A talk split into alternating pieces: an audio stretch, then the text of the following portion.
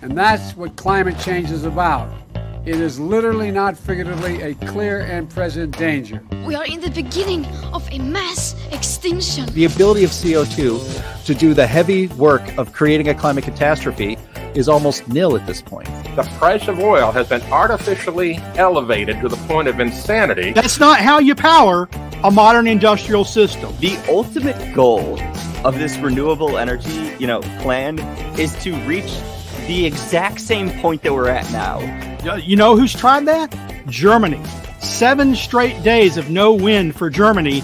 Uh, their factories are shutting down. They really do act like weather didn't happen prior to, like, nineteen ten. Today is Friday. It's Friday. Thank you, Greta. We are happy to be here once again with episode sixty-one of Climate Change Roundtable. This one, we're going to talk about President Biden and his new plans, um, Biden versus the people. Uh, we're also going to be talking about how that's going to affect us as, in terms of having reliable and affordable power. Because, you know, just about any time the government gets involved in anything, it gets less efficient and more expensive. Today is our usual panel of suspects. We've got with us Linnea Lueken and Sterling Burnett, who will be joining us to talk about these topics and to also talk about the what the Americans think. You know, we have an interesting set of numbers from the Pew poll group that we'll be talking about after we talk about the whole carbon capture thing going on with power plants that Biden is proposing. I want to give you just a quick little background about carbon, what they call carbon capture, which is improperly named. It's actually carbon dioxide sequestration. And basically, it's like this. The idea is you've got a power plant that's producing carbon dioxide. And so we're going to capture and separate the carbon dioxide out of the smokestack and shove it into the ground. Basically, we're going to take that C O two and put it into a geological formation, depleted oil and gas reserves, the water table in the deep aquifer, which I think is hugely dangerous, which we'll talk about in a little bit. And then, you know, it just, the idea is we're going to take all of the carbon dioxide and shove it into the ground. Now, this has never been done successfully on a large scale.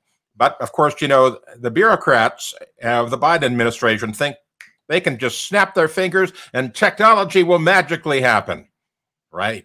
Anyway, so with us today, both these guys that are usually talking about these things, uh, you know, I want to bring up Sterling first, because Sterling, you had some interesting comments on this idea. But oh, before we get to that, I want to get to some of the news articles that we've been seeing about this. First is Town Hall. Now, Town Hall ran an article basically saying this whole deal might be illegal. Could very well be. Um, you know, they're thinking maybe uh, it's just that whole snap of the fingers thing is just illegal. They can't really force companies to do this. Uh, we'll see about that. And then we have another one from Politico that's basically saying that the newest big climate rule will, will rely on rarely used technology. Like I said before, nobody has done this at scale. Nobody has done this successfully, even in a small scale. All of the small scale tests have either failed or closed. And yet somehow Biden is going to ramrod this for us. And then finally, you know, Vox said this could be a trillion dollar business. Ooh, money, money, money, money, money, money. They're after that. That's the whole thing. That's the whole thing right there. All right. So Sterling, you had an interesting comment about all this. Let's see what you have to say. Well, some of the issues you raised are also very interesting. Um, look, it, the reason it's likely illegal is because uh, the Supreme Court ruled in, in West Virginia v. E P A uh, that this is a major question, that forcing power plants to adopt particular technologies or uh, or or else close down, but which this, they'll effectively do is close them down. Uh, is a major question that must be addressed by Congress. It can't be done by executive agency, by legis- by fiat. Uh, that's what the court has ruled. And uh, Biden uh, got some provisions in the uh, Inflation Reduction Act. Uh, yeah, right. He got some changes in there that they think will allow them to skirt the Supreme Court ruling. I don't think it will, um, because it still doesn't address C O two and power plants directly. And so uh, it's it's likely illegal, but more importantly, it's it's dangerous. Look, if we want to power a, a, an electric grid that works, we have to have baseload power and peaking power, and they have to be traditional power sources. That's just a fact. Wind and solar and battery backup can't replace that yet at scale at all. And right. um, so they say, well, we got we've got these technologies, carbon capture, which, as you said, is, is actually carbon dioxide sequestration.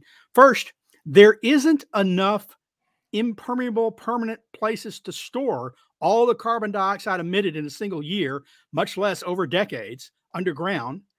Uh, so it won't leak back out. It, it doesn't exist. We don't have that capacity. They've, they've done studies of it. We don't have the capacity. So where do they think they're going to store it? Don't know. Does the technology work? Not any place that's been tested so far, including a coal-fired power plant. I believe it was in Arkansas with a test case. And the technology repeatedly failed. It broke and it broke and it broke. And it adds so much to the cost that the only option will actually be closing down the power plants themselves, which, of course, is what Biden really wants. So, Linnea, you've been involved in drilling. Um, and, you know, as, as a petroleum engineer, what do you think about the this, the practicality of t- drilling into the ground and shoving C O two down there? Well, I don't, I don't really know. I don't, I don't know what the exact mechanism is that they're doing that. I can't imagine that, you know, kind of like with the fracking arguments where they say, um, if you're pumping these fluids down into a reservoir, then they can come up and poison things. If you're deep enough, that shouldn't be a problem. Um, and carbon dioxide isn't, you know, you have an example later to show how it could be dangerous, but it isn't normally super dangerous unless it's a high concentration in a enclosed area. Um, so I'm, I'm kind of questionable questioning it, but, uh, I don't know enough about the technology yet. And I don't, I don't know that very many people do um, to make a really definitive statement on it. But I will say the oil industry really likes this because it gives them the opportunity to um, basically get paid to do this. And also um, they, uh, they get to kind of ask to be eaten last, I guess, if they if they take on some of these projects. So they don't really mind it all that much. Uh, they like to do these kinds of big projects and investment and everything. So um, I've seen a lot of very pro carbon capture and storage uh, rhetoric from even oil and gas industry and um, representatives who are vocal about how they don't think that there's a climate catastrophe. But they're still pro carbon capture and storage. And um, I'm sure that it it works out somewhere or another for them. But forcing it by mandate is obviously not going to help anyone because, you know, the smaller companies and the smaller power plants or more local power plants might not be able to so easily afford it without passing these costs off to the consumers. Um, and it's an expensive kind of a project. It's not Um, just some little, it's not like just installing some scrubbers or something, which are on their own quite expensive, but uh, this is a whole nother issue. Let's, you know, Linnea brings up a really good point is that uh, it's not just oil and gas that likes this technology. Of course, it's coal that likes this technology, right?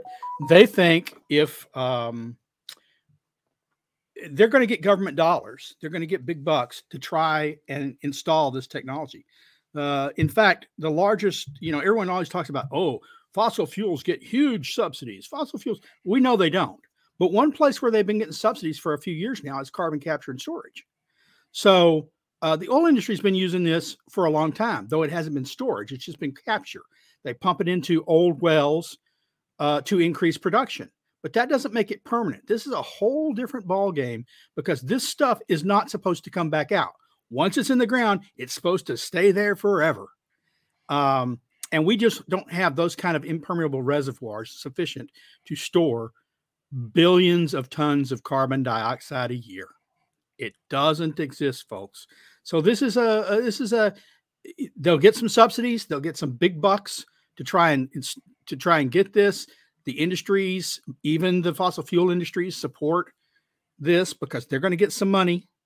Uh, but in the end, it won't save their industry.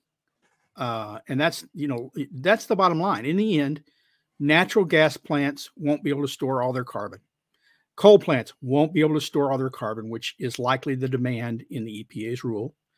And uh, they'll go out of business. And we'll be left with ephemeral wind and solar with battery backup, some hydro, which is declining because we're tearing out dams, and nuclear, which is declining because despite all the investment in new plants, we're not building new plants, but we're closing old plants. So uh, the, the, the grid becomes increasingly fragile. Yeah, Sterling, you bring up a good point about we don't have enough reservoirs available to store all this stuff. I mean, we really don't, not just in the United States, but also globally.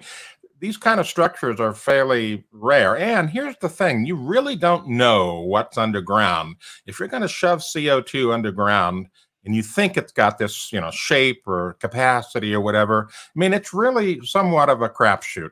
It's just like drilling for oil. You think it's down there, maybe you hit it, maybe you don't. That's the problem. And so if you start shoving C O two underground in this uh, sequestration scheme, you run the risk of not knowing what you're shoving it into. You may put it into an unstable environment.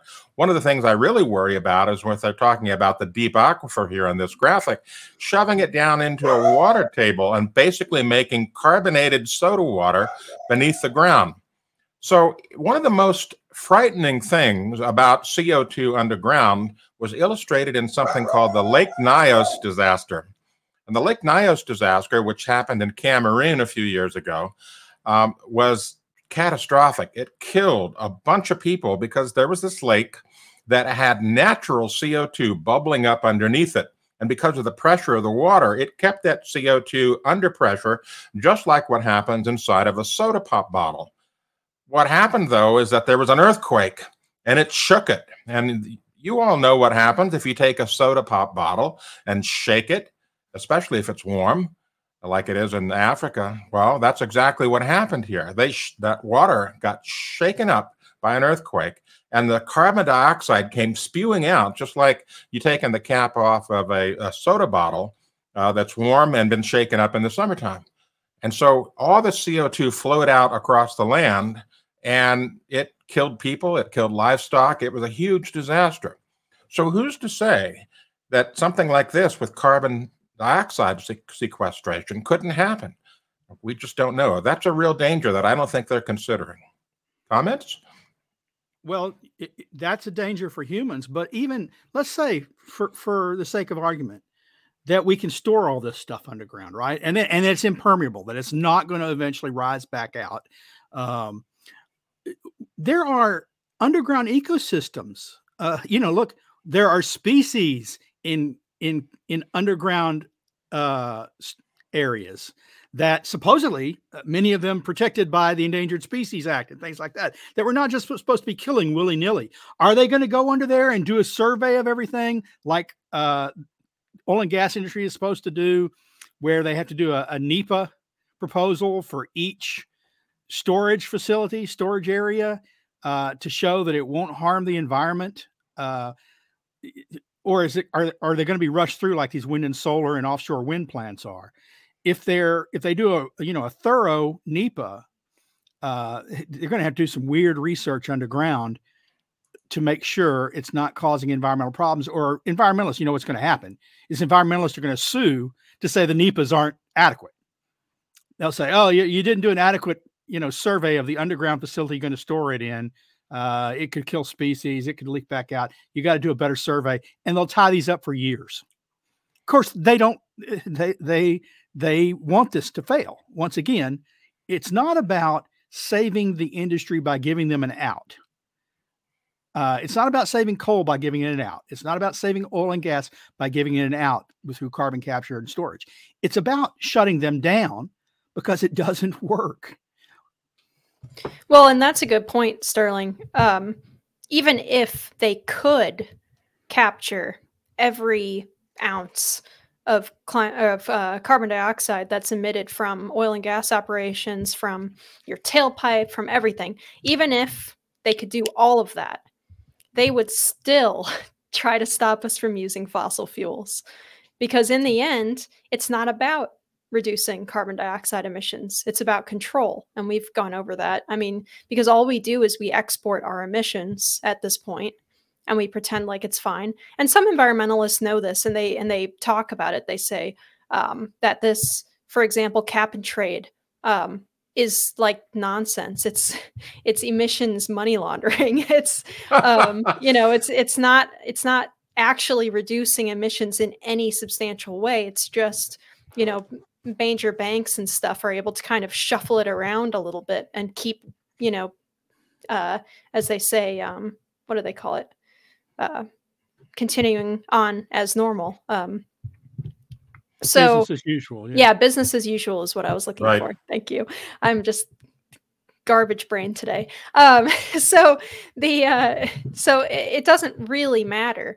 Um, I, I do think though that it's stupid. So I don't know why we're doing it. But if you if they're putting carbon dioxide, if they're finding old, depleted, um, like traditional Um, you know, salt dome traps and that kind of thing, like the strategic reserve is under, uh, that might work, but you need a whole lot of those, I imagine.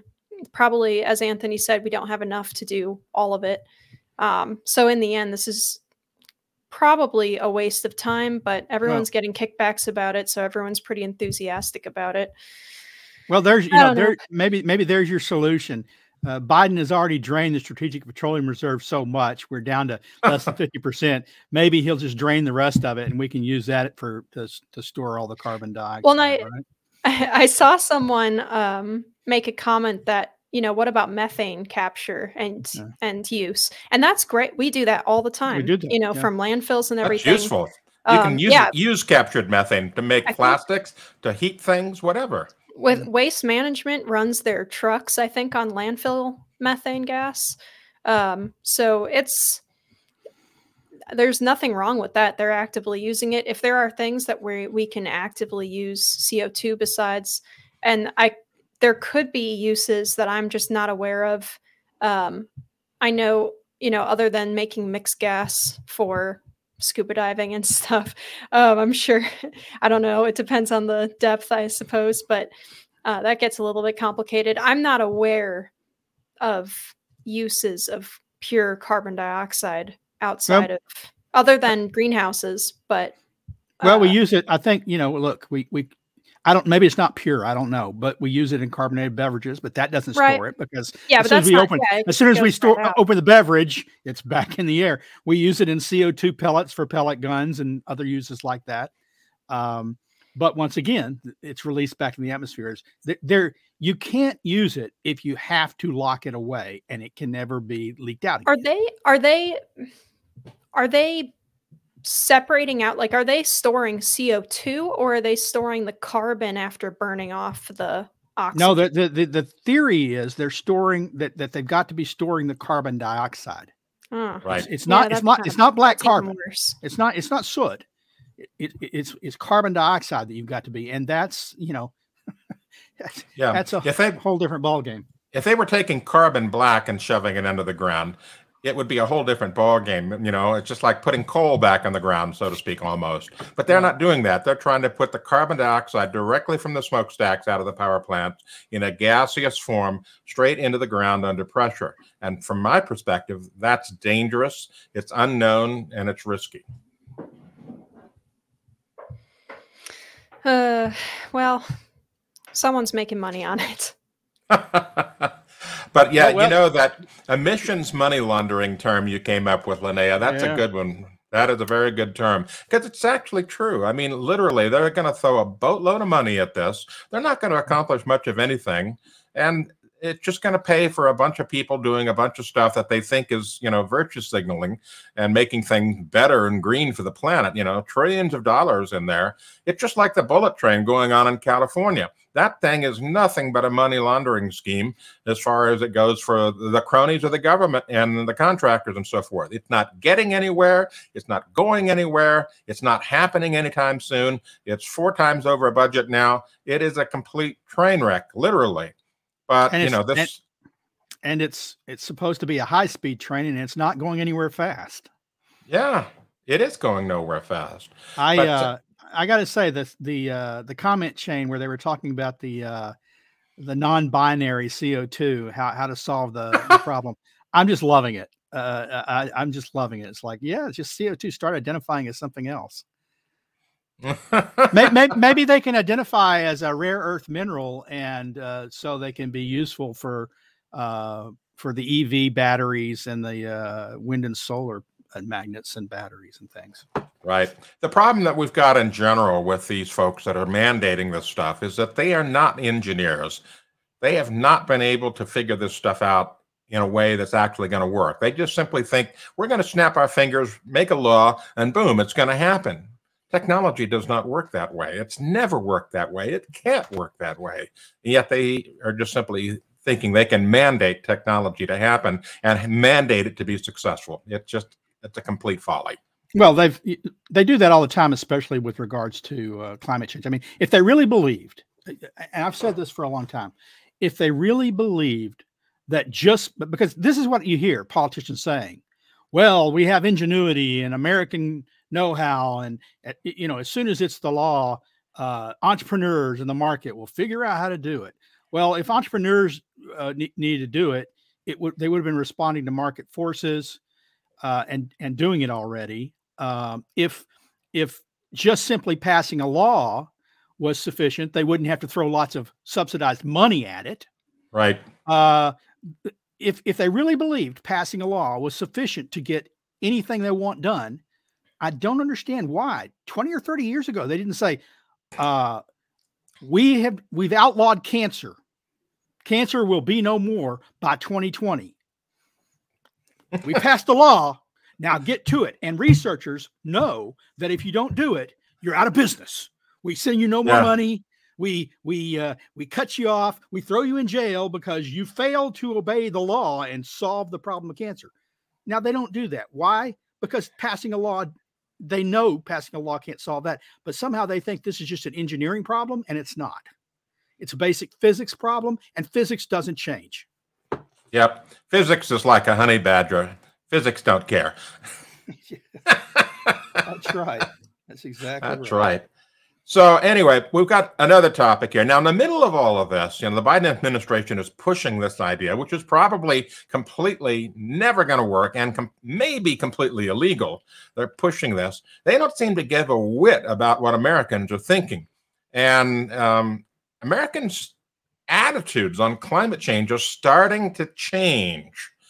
There is a Pew poll that came out just a little while ago in April. It says fifty-four percent of Americans view climate change as a major threat, but a partisan divide has grown. And we know about this growing partisan divide. But what's most interesting to me is that the um, in the Democratic side or the lean Democratic side, it peaked at eighty-four percent and it's now on its way down. In fact, all U S adults, whether they're Republicans, Democrats, independents, or whatever, it's down.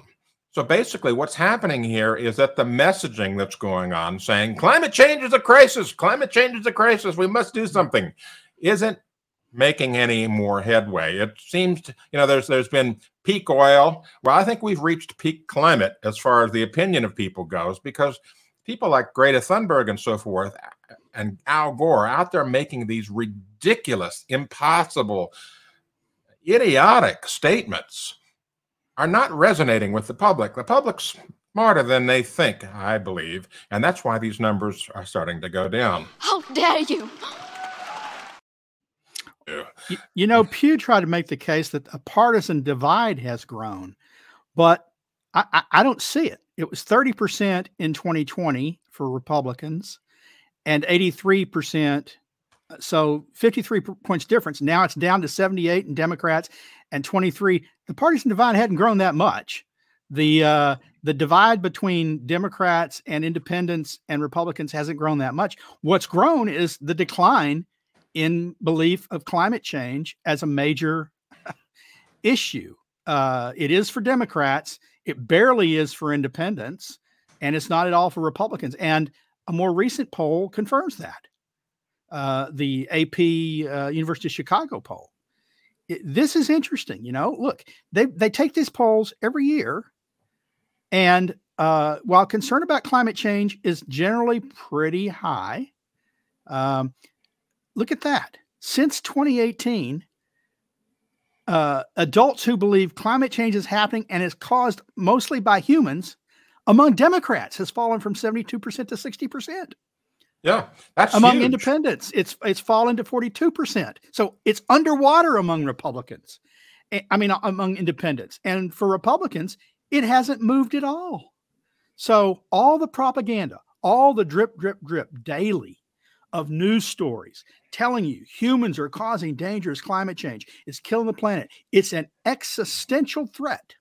We hear it all the time. Uh, it it's not... It's not moving the needle. If it's moving the needle at all, it's not moving it in the direction they want it to move.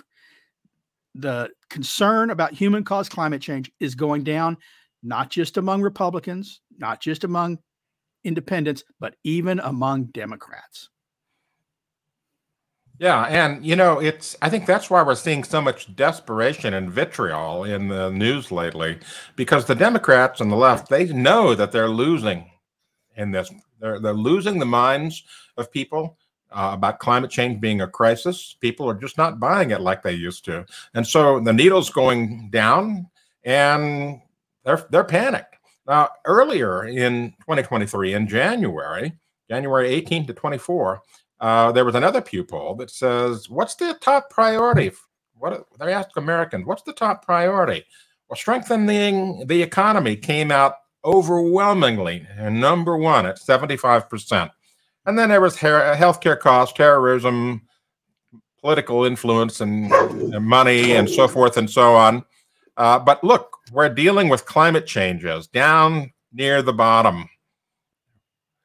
So what's happening is, is that the Biden administration is not paying attention to this. And like I said, the left is panicked about this. They just, they just keep thinking if we can just push harder, we can convince people of the danger of climate change. But people are realizing that there's no danger at all. The word or the phrase climate crisis is just a made-up term. It was put onto the, into the uh, lexicon just a few years ago. It didn't exist before that.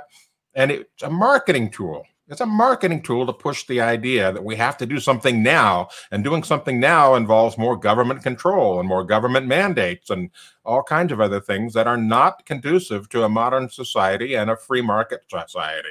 And that's what we're ending up with when we see this stuff from Biden. Guys, what do you think? Well, I think if we just think for a second about how bizarre it is that a scientific subject like this is starkly divided on on party line. You know, if you did a poll like this and you said, um, you know, percentage of people who think that we need to address cancer, I think the parties would be pretty well together on it, right? So the fact that the climate change thing is so far apart just shows how, you know, from their perspective, how awful of a job the alarmists have done at making this out to be a scientific issue. Um, it's, it's, you know, demonstrably not at this point. Uh, it is, yeah. It's highly partisan and it shouldn't be. I mean, we should, you should be able to talk to people about this without them getting uh, like politically sensitive about it. Um, and it's a shame that it is like this uh, because I think that if it was a little bit um, less partisan, then more people would be able to get themselves to listen to all the different perspectives, all the different theories, and they would be interested in it as a science, the way that they are about other subjects. Um, but as long as the left grips so tight onto these ideas that they have, that it needs to be some like sweeping universal uh, like socialistic um, methods to solve it are the only way to go forward. Uh, it's it's never going to like seriously be debated as a scientific topic. You know, if they did a poll just on scientific topics, I wonder where climate change would rank uh, with other scientific uh, concerns. This is a political poll, right? Uh, it, it's asking what it actually asked was what it actually asked was, um, what do you think should be the top priorities for the president and Congress in the coming year? Now, Pew asked this poll, asked the same question year after year after year. They add different categories of of um, of uh, issues, like this one has. I, I, if you, if it can be blown up, it's it asks something about like. Uh, Parents struggling with children. You look, that just goes. That just goes to show me um, that uh, people don't think it takes a village to raise a child. Uh, they think it takes parents, uh, and the government shouldn't be involved. But uh, climate change, and th- this is not a one-off poll. Year after year, multiple polls from different organizations all show the same thing. When asked, do you think climate change is important? People almost uniformly say, yep. Just like they say that when you ask them about crime or healthcare or in isolation, all of them are important. Oh, we really care. Do you care? Somewhat are very, very much concerned about climate change. But when asked to rank it in relation to other issues that, you know, we, we live in a world of limited resources, limited attention, limited ability to Congress to act, when asked to rank it in relation to all those other issues, whether it's healthcare, the economy, whatever, none of which I know uh, of have ever been called an existential crisis. Uh, but climate change has. Climate change ranks last or near last in every poll. It never ranks near the top. It's almost always last. And I think that they added weird categories like uh, dealing with the challenges facing parents, uh, you know, which which had not been on the poll before, just to make it rise. But still, out of twenty-one categories, it came in seventeenth. The existential threat, the, the thing that John Kerry and Joe Biden and his administration and members of Congress say is the most important issue facing the world today, the public does not agree. Uh, they don't believe it's the most important issue. And more importantly, one thing they do agree on, they don't want to pay much to fight it. Yes, that's true. Uh, we had a great comment from Jim Lakely I want to show you. Uh, if not for the endless and inescapable alarmist propaganda, climate change would rate below invasion by Canada in the worries of Americans. I, I think that's probably one of the strongest truths ever. Seriously, I mean, who's worried about invasion by Canada? It's it's like some people are worried about climate change, but people that are in the know who actually, you know, follow the science, we're not worried about it. We've done so well as humans over the past millennia, you know, in, in adapting to change. It's easy enough for us to adapt to, you know, a degree or two of temperature change. And we're doing it successfully. I mean, there are less less deaths now due to severe weather, less deaths due to heat, less deaths all around. We're adapting. We're successful. We're living in a golden age. And yet the left would have you think that the world is going to hell in a handbasket and carbon dioxide is the reason.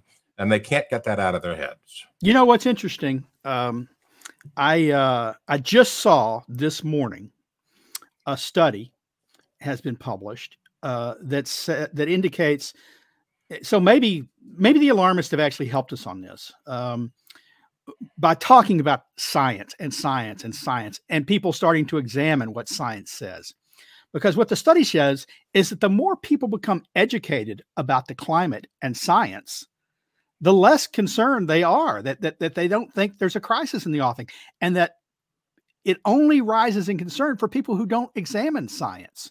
That that if they just get headlines, they're concerned. But as they learn more about the actual science, they're less concerned. That that's uh, that's the opposite of what alarmists think should be happening, since they think they own the science. Well, they that, speak for the science. Well, that's Sterling, but also they frequently, and I think we've covered this before, not on this show, but maybe in Climate Realism, they've covered that they are fully aware that the uh, when people start digging in and looking at um, the, that's why the consensus idea exists, right? They're trying to claim that there is a, con- don't look at the man behind the curtain. Right. Don't look at any of the extra data that's out there that throws some of this theory into question, yeah. because once people do, then they're not as worried about it anymore because they see that there are people who are legitimate scientists who are excellent in their fields who say, eh, you know, it's probably happening. You know, we have uh, climatologists and meteorologists who are on Twitter, for example, who will say things like, I think it's probably likely that human emissions are contributing to a degree, but it's not enough for us to overthrow society and give up all of our freedoms and stuff when we can just work on adaptation, because there are some benefits from global warming, um, you know, alongside some of the possible detrimental changes um, on the long scale. So being able to have all of the information and balance it is how people get over being afraid of something. Right. That's why, you know, that's why the. And it, I think Margaret Thatcher said it best. She said this back in the eighties, or the Prime Minister of England, Margaret Thatcher, said that global warming is a perfect excuse to push socialism. And that's what we're seeing here in the way that they're pushing these mandates down our throats. And her advisor, of course, was on, on climate change was Lord Monckton. So uh, right. one of our, one of our good friends and allies.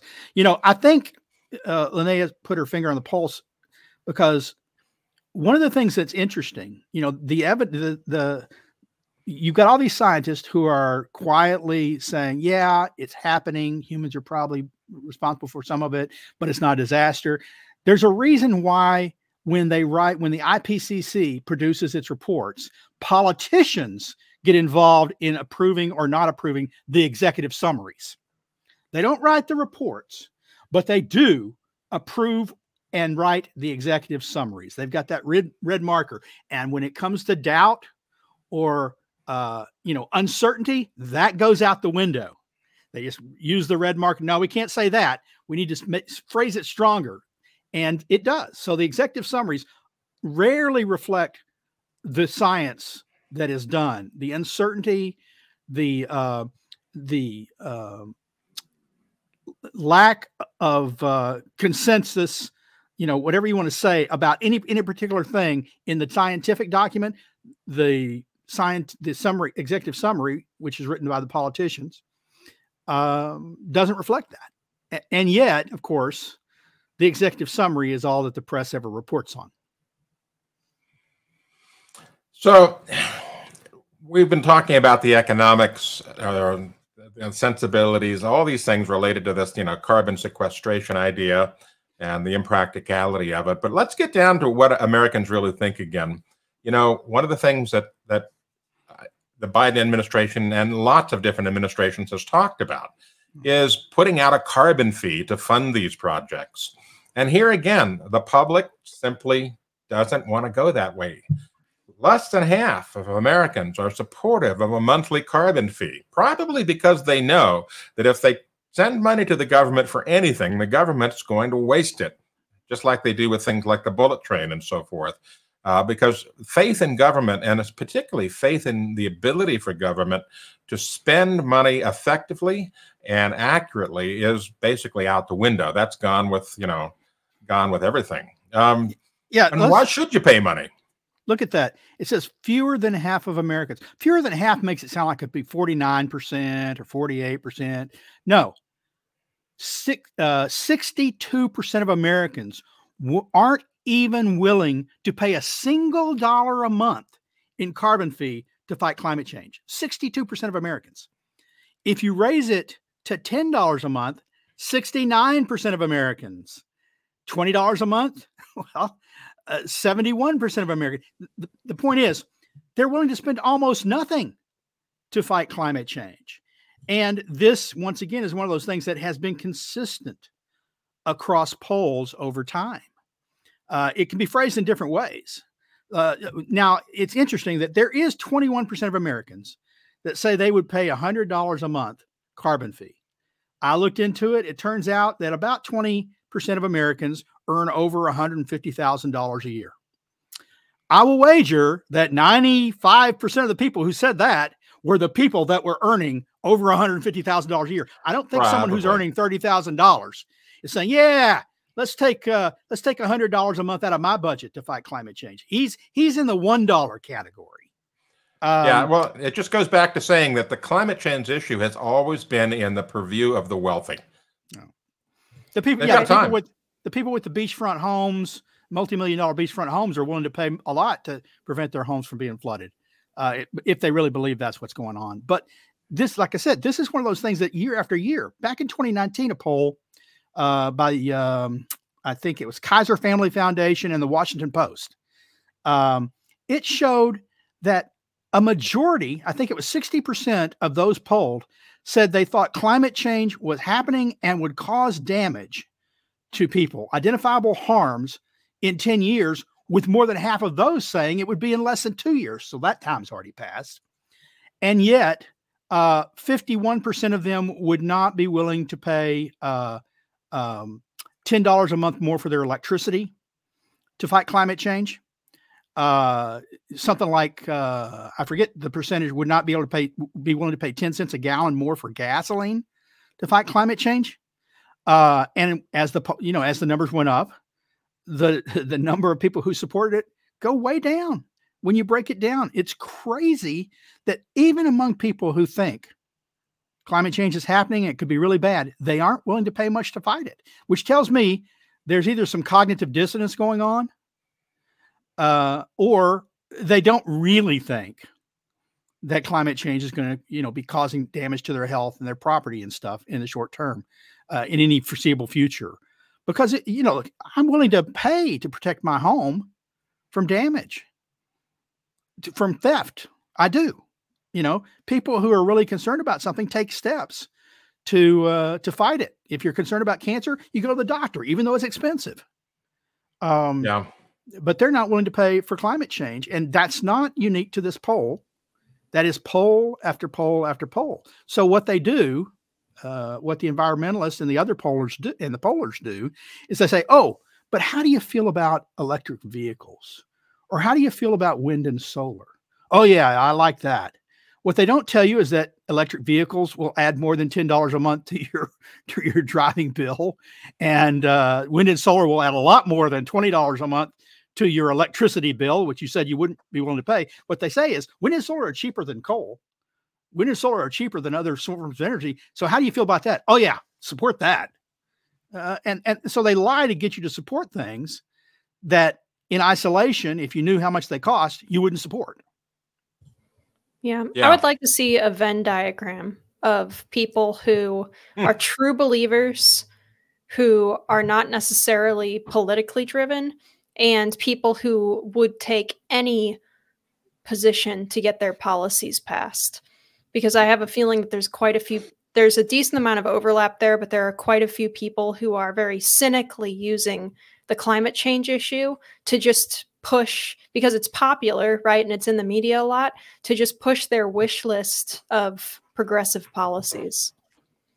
And every, because you notice every single, the solution to every, you know, major world problem is right. some kind of a progressive policy checklist. It's always the same handful of policies, and there's just no way that they uniformly fix every ailment that the planet faces, you know. Uh, so it's it, it's pretty sad. Yeah, I wonder if they'd ask a question on the poll. Even if climate change isn't a threat, would you still support uh you know, whatever action, uh, wind turbines or, or uh, resetting capitalism, uh, s- stopping uh, private interest from interfering with uh, government actions to, you know, whatever. That would be interesting. You never see that poll. Yeah, I think a Venn diagram would be great. Yeah, I wonder if there's enough data available out there that we could actually construct one. Oh boy, so, adding more projects to the list. All righty. So here's another interesting thing. Here's a part of the, the same poll Um, comparing Democrats and Republicans and overall, the incentivizing the purchase of electric vehicles draws more support than placing stricter fuel standards or prohibiting the sale of gas vehicles. As you, you've probably heard, California has passed a law that you can't sell any more gasoline powered vehicles past twenty thirty-five. And then just today I found out by twenty thirty, they're going to phase out locomotives that are being run on diesel that are more than twenty years old. And then you got to go to the electric locomotives and all this other craziness. And again, it's politicians mandating engineering without thinking of the consequences. And so it's, it's going to be pretty rough. But what, what's most interesting about this is that um, it, it shows that there's a clear division between Democrats and Republicans, but it also shows that people really don't want these mandates uh, that are coming down from the government. And, you know, that's one of the reasons I got out of California, because literally it's like a mandate a day. They are not ruling by democracy anymore. They're ruling by bureaucracy. Yeah, uh, this this is interesting because um, it's in, in a lot of the Biden administration's rule that basically his new uh, efficiency standards and, and uh, car emission standards rule, which will phase out uh, six, more than sixty percent of the vehicles sold today. Um, I think by twenty thirty, or certainly by twenty thirty-five, I forget, um, your, your F one fifty won't be on the road. Now, now Ford has recently pulled its uh, electric truck off off production um, after some fires started in uh, in garages and things, uh, and in light of its lack of towing, you know, towing problems. But uh, the F one fifty, uh, which still has the top sales, your uh, Chevy Silverado, second largest selling vehicle, not truck, vehicle in the United States. The Ram, the third best selling vehicle in the United States. None of them meet the standards. In fact, Uh, five of the top ten sellers were pickup trucks. Two were large S U Vs. None will each meet Biden's standards. And yet the public says, we don't want you to force us to give up our cars. That same poll said less than sixty, uh, only forty percent of, uh, of Americans were looking at electric, would be looking at electric cars in the future. And yet Biden says, no, no, no, that's your only choice. So they say, give some subsidies. I, I don't agree with that, but they say, give some subsidies to electric vehicles, but don't force gasoline-powered cars off the road. Biden's just not listening. He doesn't care, but the elites don't care.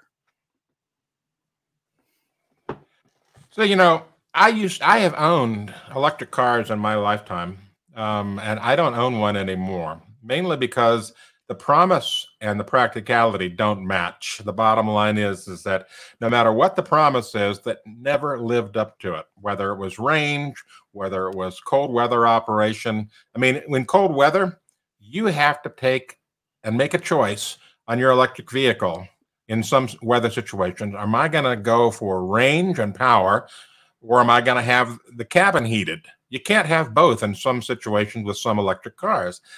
And they haven't gotten that much better, although I did see recently this week that Tesla is promising a um, a new uh, warranty of two hundred thousand miles and a minimum of twelve percent reduction in the efficiency of the battery.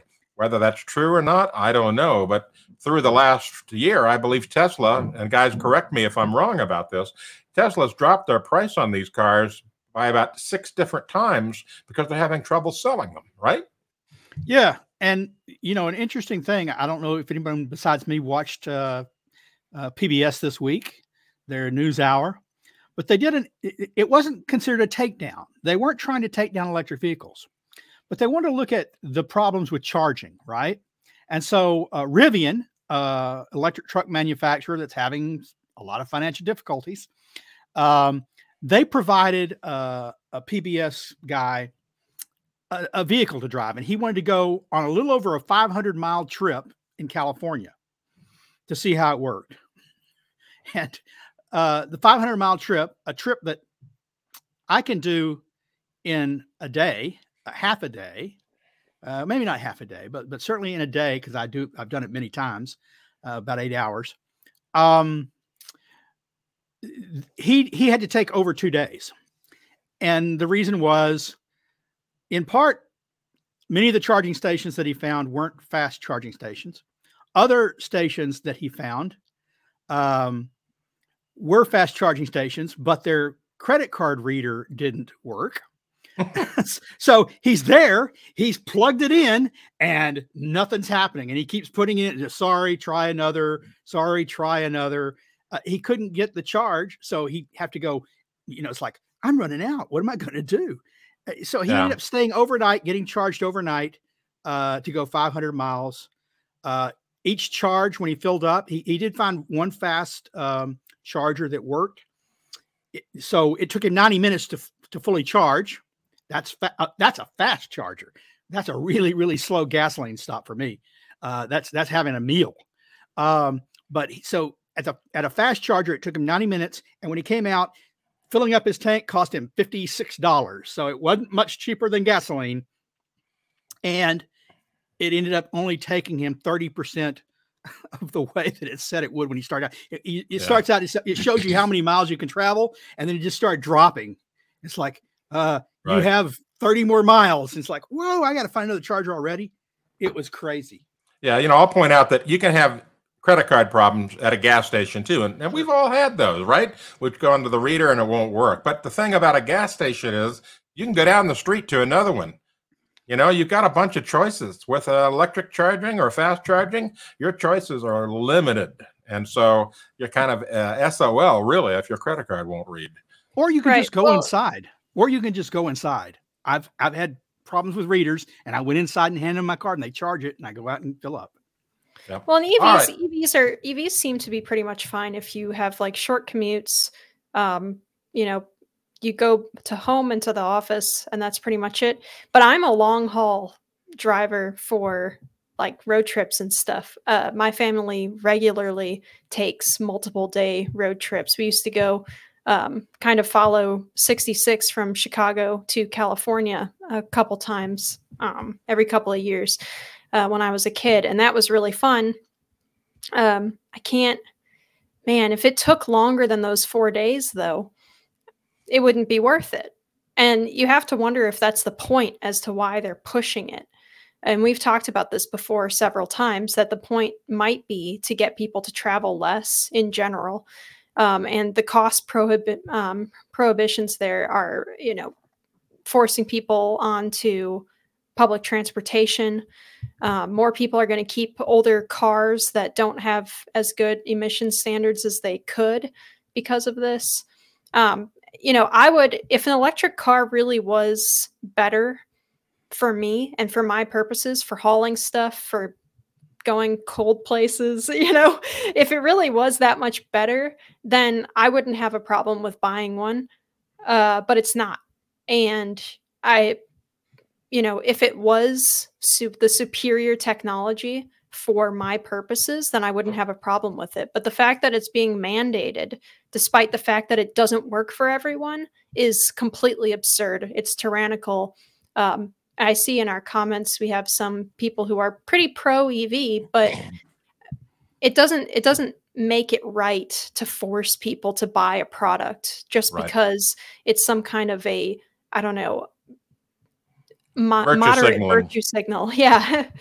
Yeah. So we've, we were almost out of time here. We got about five minutes left or so. I want to get to some of the questions that have been posed by our viewers and readers.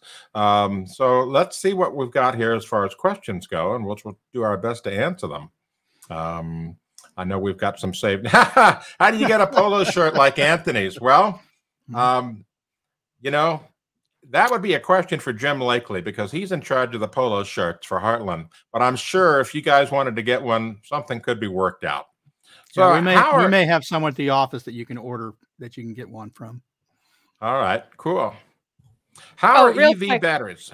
Go ahead. Sorry, that just reminded me. That question just reminded me. Uh, real quick, uh, one of the other barriers to me buying E Vs is the overwhelming reliance on slave labor. Um, yep. All technology is made with a certain amount of slave labor, period. It, I mean, if you have a cell phone, there's probably some slave labor, some at some point in the uh, manufacturing line, but it is way worse for almost all of these green technologies, and uh, not a fan of that. Right. We covered that a few weeks ago in Climate Imperialism, where we were showing all those poor kids doing cobalt mining. Ugh, just awful. All right, so how are E Vs, batteries disposed of or recycled? Well, first of all, I want to say that the early E Vs that use lead-acid batteries just go into the normal recycling chain that we already have in place that has been successful for decades. Lead is one of the most recycled, if not the most recycled, heavy metal on the planet. It's been effectively recycled and reused for decades. And so there's no problem with that. But lithium is a whole nother ballgame. Recycling it isn't as easy as lead. And opening up a lead acid battery, I mean, it's pretty simple. You drain the battery from, drain the battery acid, you flush it with water, you pop open the case, you pull the lead out, and you put it into the, uh, the recycle bin for the lead, and then you take the plastics and put it elsewhere. Then they run the, re- the lead through processing. With lithium, you can't do that. If you pop open a lithium battery, what do you get? A fire. Special handling is required. So I don't know how they're going to do all that. I mean, yeah, I'm well, sure somebody's well, got... Right now, they're not. That's the answer. Right now, they're piling up everywhere because they haven't figured out how to handle them uh, effectively.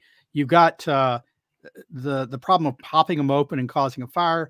You've got the problem of separating out, because it's not just lithium in there. It's it's other chemicals. And, and they've had to, because of the way they've had to engineer engineer the battery packs, that, you know, to keep things separated and things, it's it's a much more difficult process. And they haven't figured it out yet. This, you know, this is, now, to be fair, uh, almost every technology was brought to the market before they figured out how to how to dispose of end-of-life stuff. But right now they're just piling up, right? Or, or they never reach to pile up stage because they burn. So, uh, all right. So we have a question here from Luke Starkenberg. Why do we want to save coal? I don't understand why you think coal is worth saving. Well, coal has been the baseload energy for the planet for decades, and it continues to be so today. So, you really want to dispose of your base load of electricity? That's it's not the it, it's not the largest source anymore. It hasn't been for uh, five or ten well, years okay. now, because natural gas has been going in. But the point is, coal plants have been regulated. Their emissions are low. They are not causing dangerous air pollutant. And unlike wind, solar, and battery backup, they're reliable. Coal can run twenty-four hours a day, seven days a week. When you take them offline, you back them up with a, a diesel or a uh, oil burner. You fix them and you put them back online. They provide power twenty-four hours a day, not when the sun is shining and convenient, not when the wind is blowing.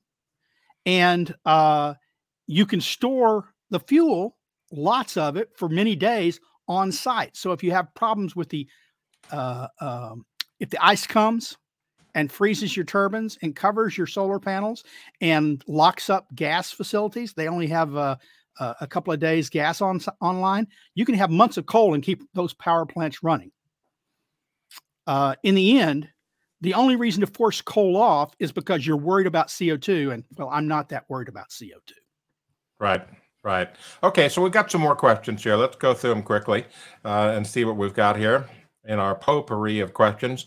What of methane capture, uh, that is in organic landfills? Methane can be used fueling turbofan jet engine coupled to an electric generator, cogeneration. I helped design one. Well, we, we kind of covered this a bit earlier. Yeah, we did. But basically, methane capture is well established, well in progress, useful and effective. Um, and we should do more of it, in my opinion. All right, next question. What cheaper forms of electricity with wind and solar electricity prices are projected to plummet? Where did you get that idea that electricity prices are going to plummet with wind and solar? So far, historically, all they've gone is essentially straight up. I was about to say, yeah, all you got to do, all you've got to do is not listen to the P R where they say, oh, solar's cheaper than, wind is cheaper than. Look at the places that have implemented wind and solar as a larger percentage of their grid versus those that it kept to coal or natural gas, and you'll see prices are rising faster in those states. How can yeah. something that's cheaper cause your price to rise faster? It, yeah. it doesn't. I, it doesn't pass the laugh test. I would say to Luke, stop reading the New York Times and the Washington Post and start looking at the data. All right. Just read a two thousand. I just read a two thousand seven paper by Beck on C O two. Okay, let me just say I'm not even going to talk about this. The, the paper by Beck, in my opinion, is garbage. It it is badly designed, badly measured, and it's just not even worth discussing. Next question. Sorry, that's the way I feel about it. I've studied it. I looked at it. Just not there. Um, anyway, so what else do we have for questions? Anything good? Don't they use C O two sometimes in packaging to keep things fresh, or is that nitrogen? Well, that's mostly nitrogen. nitrogen. Yeah, mm-hmm. yeah. So anyway, um, I think that pretty well does it for our question today. We've filled up a whole hour, and uh, we had a great discussion here about all the different topics and great questions. So I want to say thank you for joining us, and I want you to hit that like button, subscribe to our channel, and uh, help us be um, help us be successful on YouTube. And, of course, visit climate realism dot com for our weekly trouncing of the media, where you'll get facts instead of rhetoric. Real, honest-to-goodness facts at climate realism dot com, and also at climate at a glance dot com. That also is just loaded, chock full of facts. And coming up, not too far from now, energy at a glance, something Linnea's been working on. We'll talk about that in a future episode. All right, for Linnea and Sterling, I'm Anthony Watts, Senior Fellow for the Heartland Institute for Environment and Climate, wishing you a good day and have a great weekend. Bye-bye.